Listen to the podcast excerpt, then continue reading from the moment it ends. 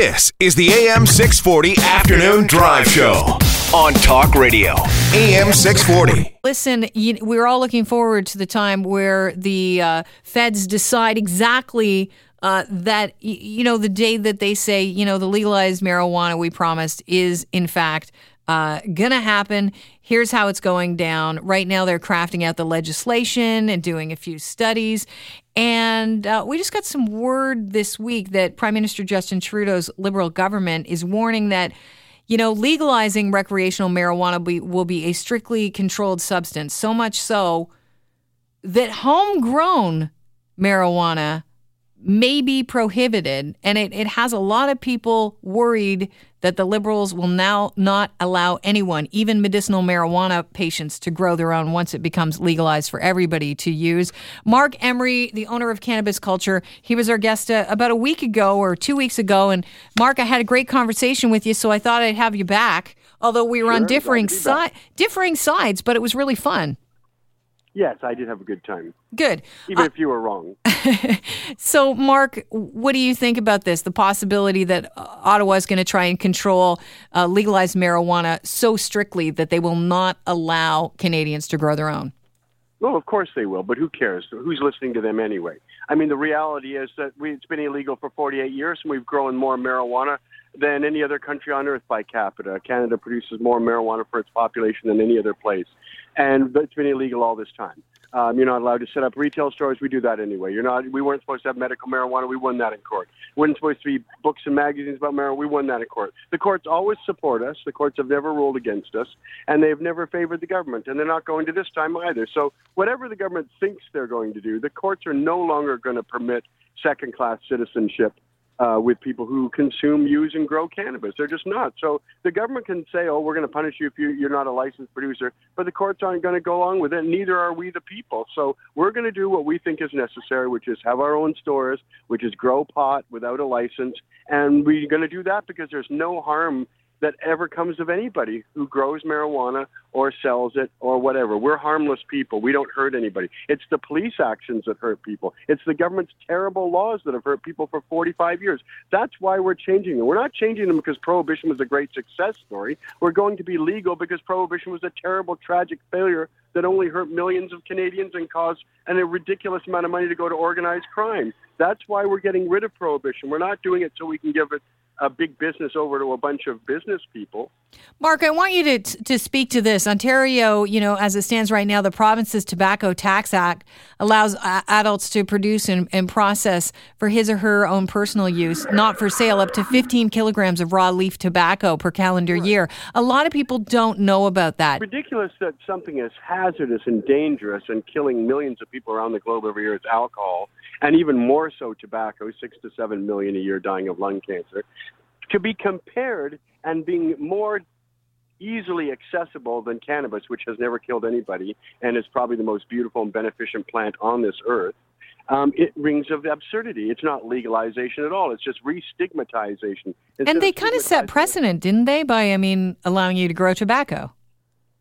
Well, even the thing is that people can grow tobacco, they just don't because it's so cheaply available. They choose not to. Um, I will tell you this: if you could get 20 joints for $12, which you should be able to, then we wouldn't be complaining about it. Nor would anybody care to grow their own if you could buy 20 joints for $12 like you can cigarettes. And and tobacco and uh, marijuana are no more difficult than each other to grow. So that shows you that the true market price of marijuana should be about $12 for a pack of 20.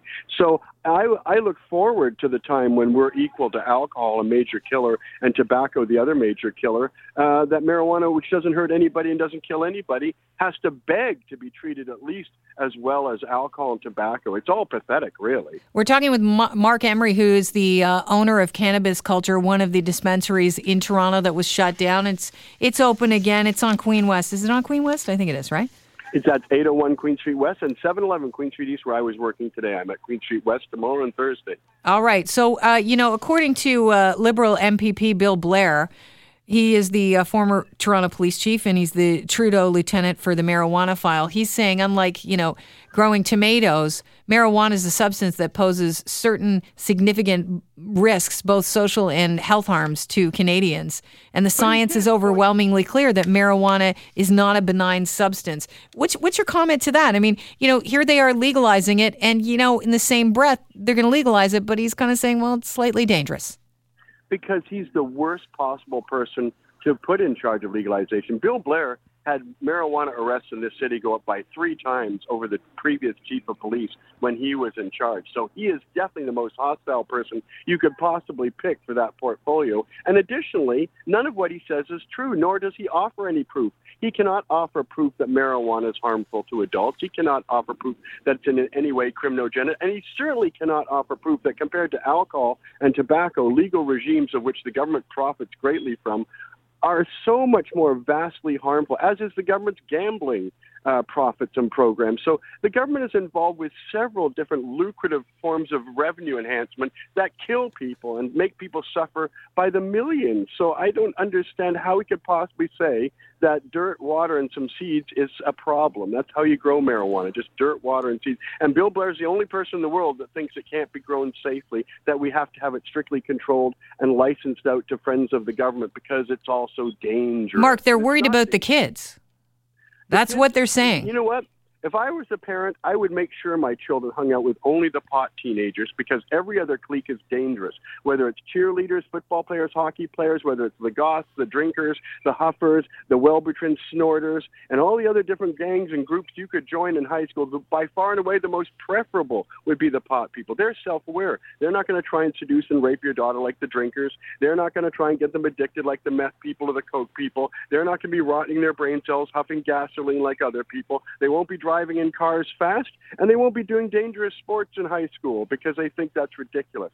The pot people are the only people any parent should want their teenagers to hang around with.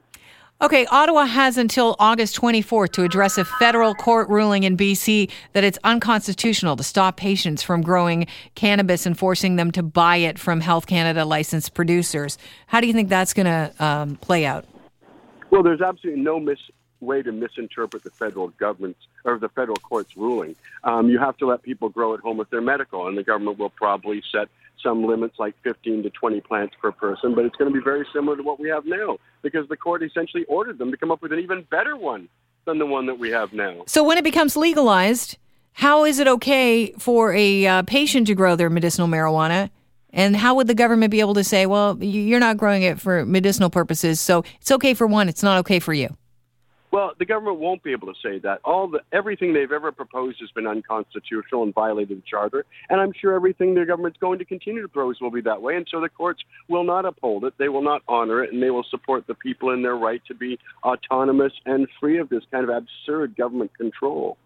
Marc, I appreciate you being on the show today. Thank you.